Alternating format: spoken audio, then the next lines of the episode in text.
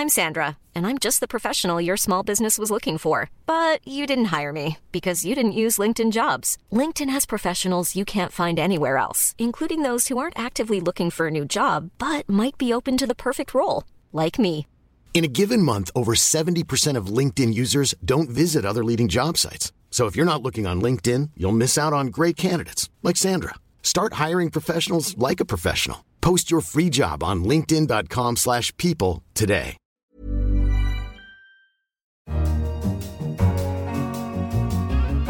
In London, this is The Economist. You're listening to Tasting Menu, our weekly highlights podcast, a heaping helping of our favorite stories from across our coverage. I'm Lane Greene, The Economist's language columnist, and on your menu this week, the life and legacy of Stephen Hawking, how Jesus really can save El Salvador's gangs, and the spaghetti smugglers of the Sahara. But let's start with our cover story. The battle for digital supremacy graces our cover this week. President Donald Trump has blocked the takeover of Qualcomm, an American chipmaker, by Broadcom, a Singaporean rival. His reason was that Chinese leadership in 5G wireless could threaten national security. We argued that although Mr. Trump has identified a real challenge, his wild firing response is going to hit the wrong target. Designed by Apple in California, assembled in China. For the past decade, the words embossed on the back of iPhones have served as shorthand for the technological bargain between the world's two biggest economies. America supplies the brains and China the brawn. Those days are gone. China's world class tech giants Alibaba and Tencent have market values of around $500 billion, rivaling Facebook's. China has the largest online payments market. Its equipment is being exported across the world. It has the fastest supercomputer. It is building the world's most lavish quantum computing research center. Eric Schmidt, the former chairman of Alphabet, Google's parent, has warned that China will overtake America in artificial intelligence, or AI, by 2025. But although the rise of Chinese tech might be intimidating, the trigger happy Mr. Trump should be careful not to shoot himself in the foot. It is entirely natural for a continent sized, rapidly growing economy with a culture of scientific inquiry to enjoy a technological renaissance. Already, China has one of the biggest clusters of AI scientists. It has over 800 million Internet users, more than any other country, which means more data on which to hone its new AI. The technological advances this brings will benefit countless people, Americans among them. Mr. Trump is right that there's a risk if one country dominates advances in information technologies. They are often subject to extreme network effects, in which one winner establishes an unassailable position in each market. This means that a country may be squeezed out of vital technologies by foreign rivals pumped up by state support.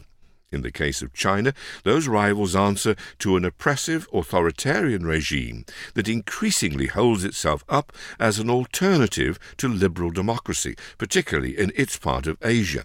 But Mr. Trump should instead be focusing on boosting America's digital firepower. His record on that score is abysmal. America's federal government spending on R&D was 0.6% of GDP in 2015, a third of what it was in 1964. Yet the President's budget proposal for 2019 includes a 42.3% cut in non defense discretionary spending by 2028, which is where funding for scientific research sits. America is right to worry about Chinese tech. But for America to turn its back on the things that made it great is no answer. And you can read our recommendations for a targeted strategic response in this week's Economist. It's available online at economist.com and on actual paper at your local newsagents, too. You can also subscribe. Go to subscriptions.economist.com for an introductory offer. Mr. Trump might feel a little heartened to hear that even the highest of Chinese tech can break down. Tiangong 1 is an 8 ton Chinese space station, and it will soon be coming back to Earth with a bump. An article in our Science and Technology section has the details. Tiangong 1's mission officially ended in March 2016.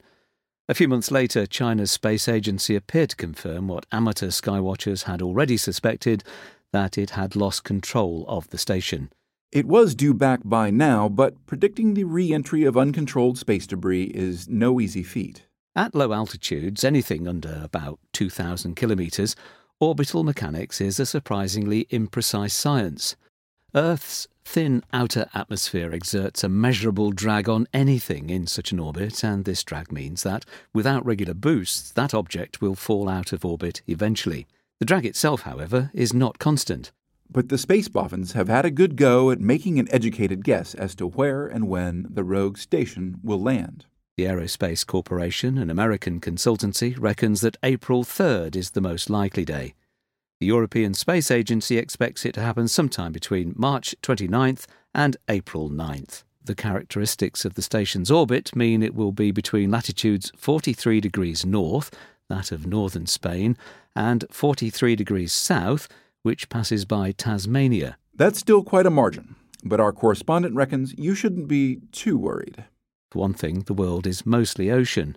For another, even on land, people are small and scarce compared with the available area. Nor, indeed, is anyone known to have been injured by re entering debris since the space age began, though someone has been hit but not hurt. The risk of such injury cannot, however, be ruled out, and the chance of damage to property, which occupies a larger fraction of Earth's surface than people do, is proportionately higher. If you're looking skywards in some anxiety now, take a deep breath and now look again, this time in wonder. In this great universe, we are very small, life is short and precious, and there is so much left to learn. The cosmologist Stephen Hawking died last week at the age of 76. On our science podcast, Babbage, Hal Hodson asked former colleagues and friends about his life and legacy. The non specialist uh, will remember him as a person who was able to overcome really severe physical limitations to achieve tremendous intellectual heights. He's become a symbol of physics, but beyond that, a symbol of science, and beyond that, a symbol of what humanity can achieve and of the of the best things that we have as humans the ability to uh, use our brains to comprehend our universe Professor Carlos Frenk there, director of the Institute for Computational Cosmology at Durham University. You can also read our full obituary of Stephen Hawking in this week's edition of The Economist. Two weeks ago, Sergei Skripal, a Russian ex spy, as well as his daughter and a policeman, were poisoned with a military grade nerve agent in the usually quiet British town of Salisbury. The British Prime Minister, Theresa May, has described it in unflinching terms as an unlawful use of force by the Russian state against the United Kingdom. 23 employees of the Russian embassy have been expelled.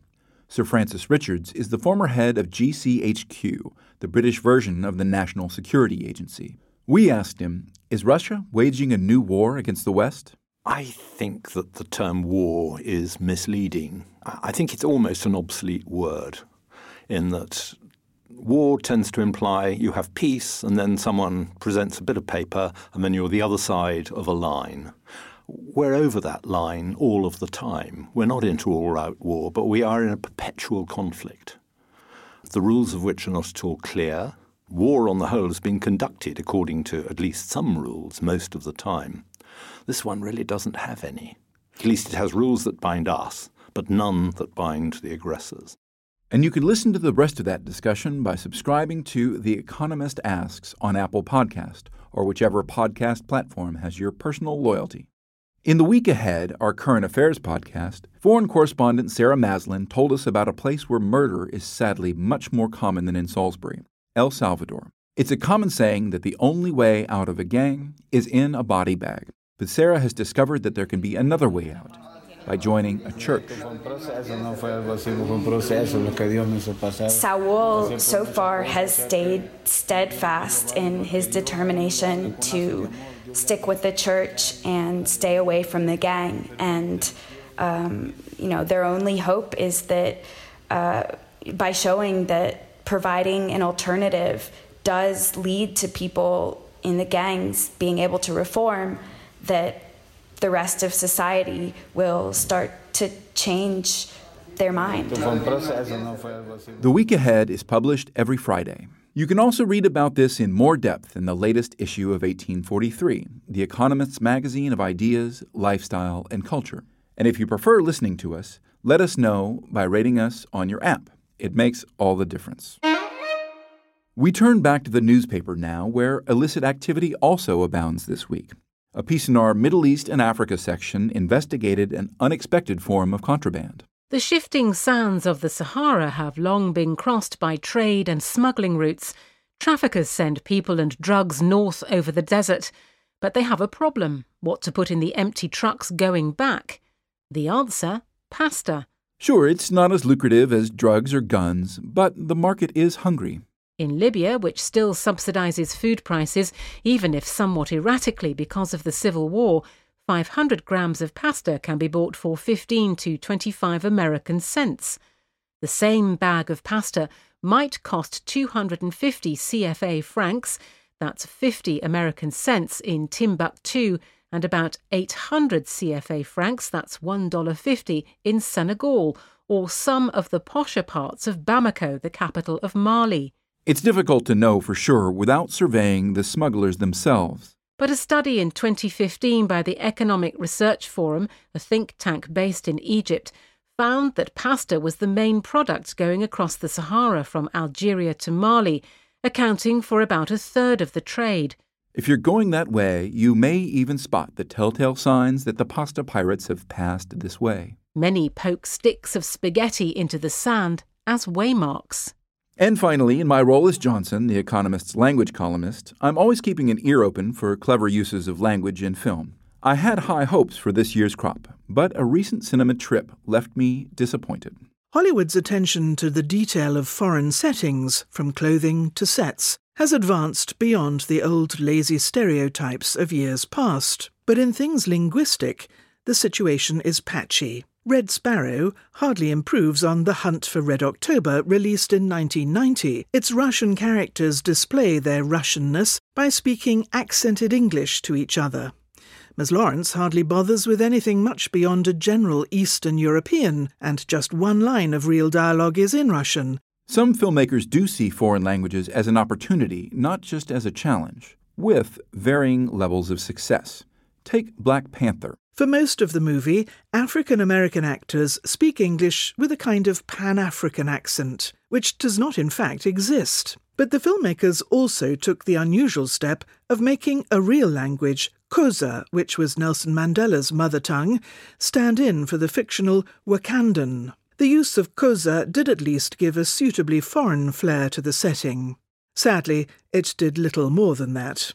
Its scattered use and the random switches to English did nothing to advance the plot or flesh out the characters. A gold star for ambition goes to Arrival, in which a linguist is sent to communicate with aliens who have landed on Earth. She deciphers their visual language in scenes that rely on the expertise of actual working linguists, many of whom were pleased to see some of their ideas make it to the big screen. But it would be nice to see the creative use of some earthly languages in Hollywood, too. Many non American films integrate language switching much more naturally, as the process is a routine part of many people's daily lives. It seems that Hollywood has simply not developed the confidence that its viewers are willing to tolerate such disjunctures. Hollywood is leading more films with non white actors and women. Why not put the world's languages in the spotlight too? That's the end of this week's tasting menu. But we want to hear from you too.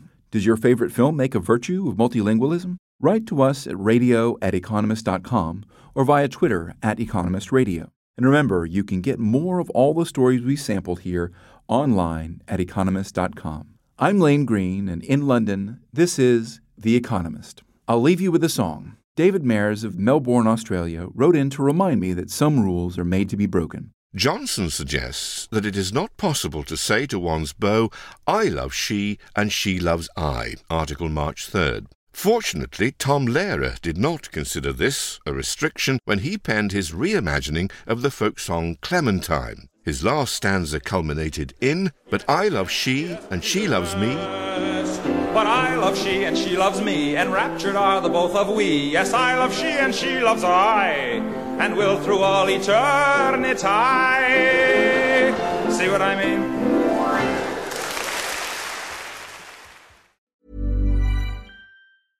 Imagine the softest sheets you've ever felt. Now imagine them getting even softer over time. That's what you'll feel with Boll and Branch's organic cotton sheets. In a recent customer survey, 96% replied that Bowl and Branch sheets get softer with every wash. Start getting your best night's sleep in these sheets that get softer and softer for years to come. Try their sheets with a 30-night guarantee. Plus, get 15% off your first order at bollandbranch.com. Code BUTTERY. Exclusions apply. See site for details.